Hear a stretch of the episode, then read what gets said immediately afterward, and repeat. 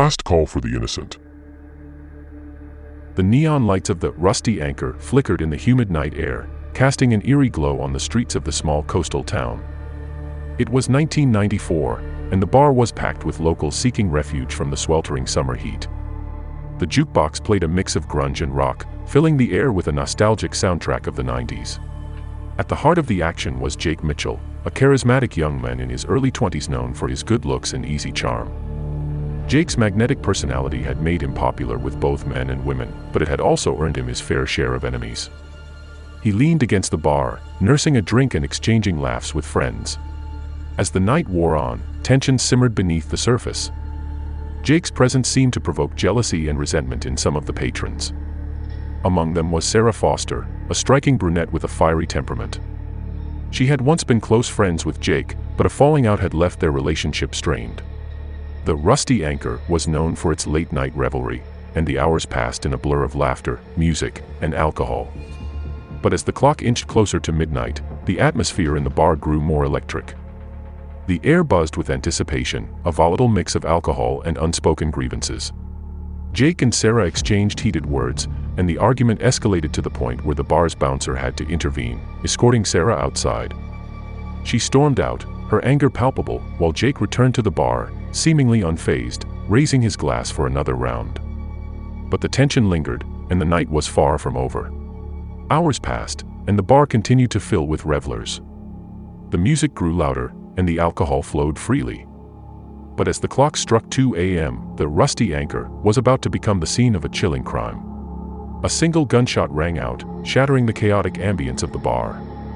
The patrons screamed and scattered in all directions, ducking behind tables and seeking cover. The dimly lit establishment was plunged into darkness, the neon lights flickering and dying. When the lights came back on, the horrifying truth became apparent. Jake Mitchell lay lifeless on the floor, a pool of blood surrounding his lifeless body. Panic gripped the rusty anchor as the realization that a murder had occurred sank in. In the midst of the chaos, Sarah Foster returned, her face pale with shock. She had been outside when the gunshot rang out, and she appeared genuinely horrified by the sight of Jake's lifeless body. The bar's patrons turned accusing eyes on her, and a few even suggested that she had returned to finish the job after their earlier altercation. The local police arrived at the scene, led by Detective Michael Donovan, a seasoned investigator with a reputation for solving even the most perplexing cases. Donovan wasted no time securing the crime scene and interviewing witnesses. The rusty anchor had turned into a battleground of emotions and accusations. Jake's friends and acquaintances pointed fingers at Sarah, fueled by their history of conflict. Sarah, in turn, vehemently denied any involvement in the murder, insisting she had been outside when the gunshot occurred. As Detective Donovan delved into the lives of Jake and Sarah, he uncovered a complex web of relationships and rivalries. Jake had been involved in a tumultuous love triangle with Sarah and another woman named Emily, who had recently moved to town. Emily had been the subject of envy and gossip among the locals due to her striking beauty and mysterious past. Rumors swirled that she had left behind a troubled history and a string of broken hearts in her wake. As Donovan questioned Emily, she revealed that she had been secretly seeing Jake, adding another layer of intrigue to the case. Emily's alibi for the night was solid, as she had been attending a friend's party far from the rusty anchor when the murder occurred the investigation took a perplexing turn when Donovan discovered a surveillance tape from a nearby convenience store. The footage revealed a shadowy figure leaving the bar moments before the gunshot. The figure's face was obscured, but their identity remained a mystery. The town was divided as suspicions shifted from Sarah to the mysterious figure captured on the surveillance tape. Some believed that Sarah was being framed, while others thought that she had enlisted an accomplice to commit the murder. Donovan also uncovered a series of cryptic messages in Jake's journal, hinting at a hidden enemy and a looming threat. The journal entry suggested that someone had been stalking Jake, leaving menacing notes and making veiled threats. As Donovan pursued leads and interrogated witnesses, the list of suspects continued to grow.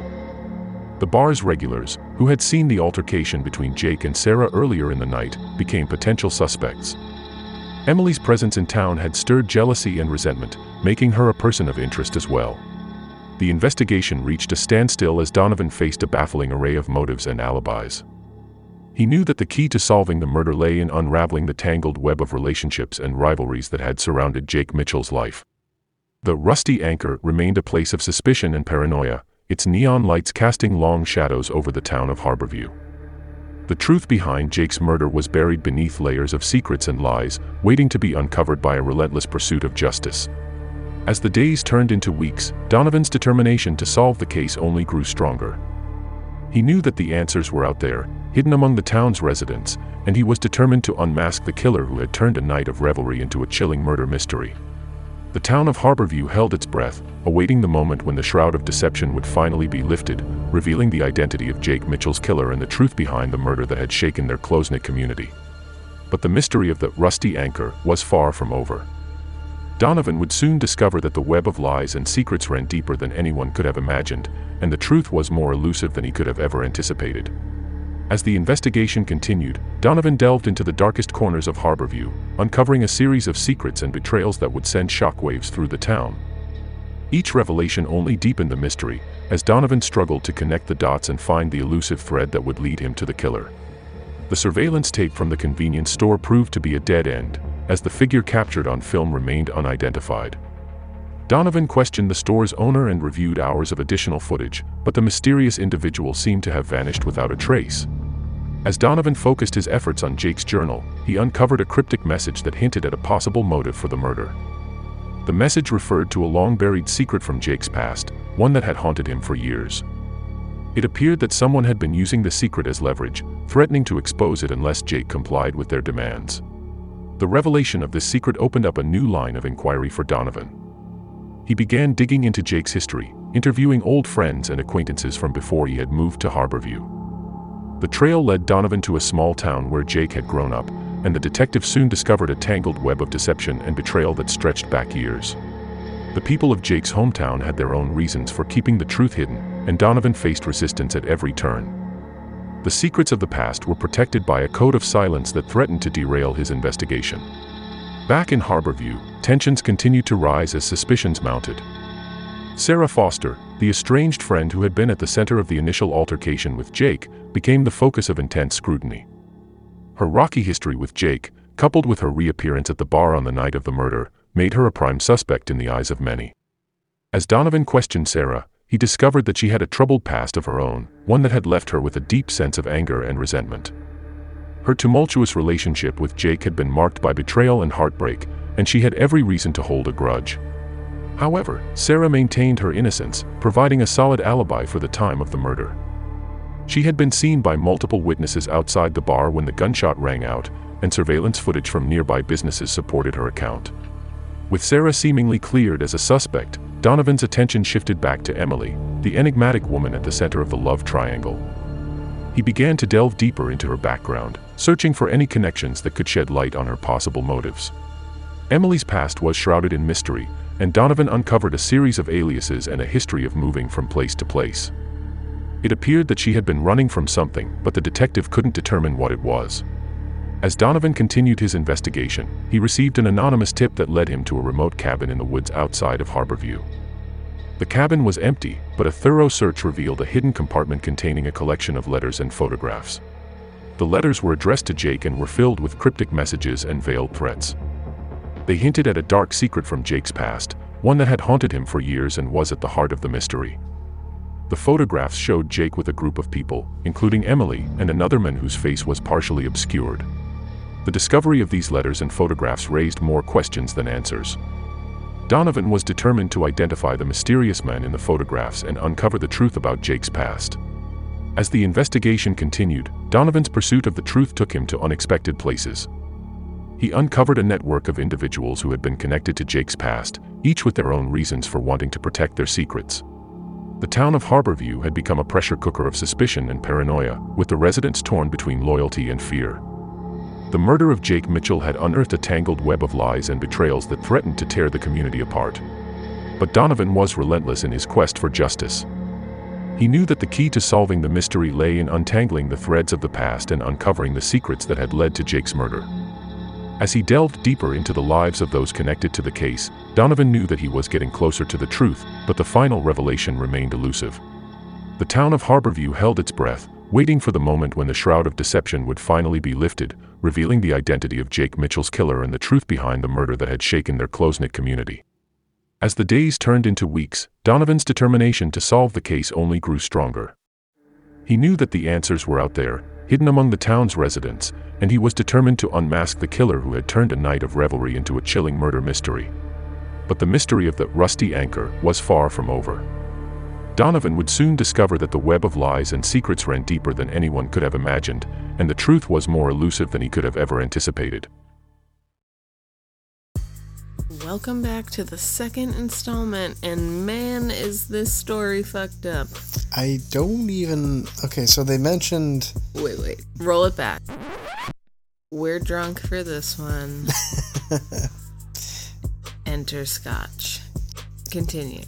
Days turned into weeks. Literally mentioned two or three times. Oh my god. No, can we talk about web how of, web of lies. the same names secrets. are here? People are writing letters. Nobody fucking writes letters anymore, man. This isn't happening. Well, no, hold on. It was 1994.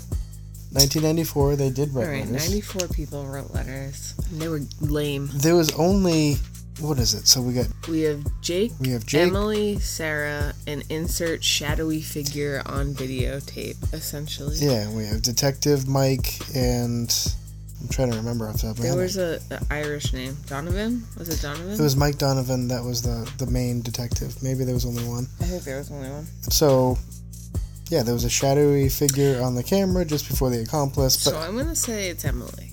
That's all I'm saying. I mean, honestly, based off of the fact that three there's choices. there's really no names in And the the story. third choice is some mysterious, unnamed uh, uh, mystery shadow. And I'd Yeah. be actually pissed if that was the answer. I, I think a lot of what this is is just going to be us ripping apart this story uh, for this episode. okay, so Jake got shot in a He got bar. yeah, he got he was a popular guy. He made a lot of people jealous. A lot of vague people with mysterious secrets, lies, and Yeah, he was a deceptions. butthole to Sarah.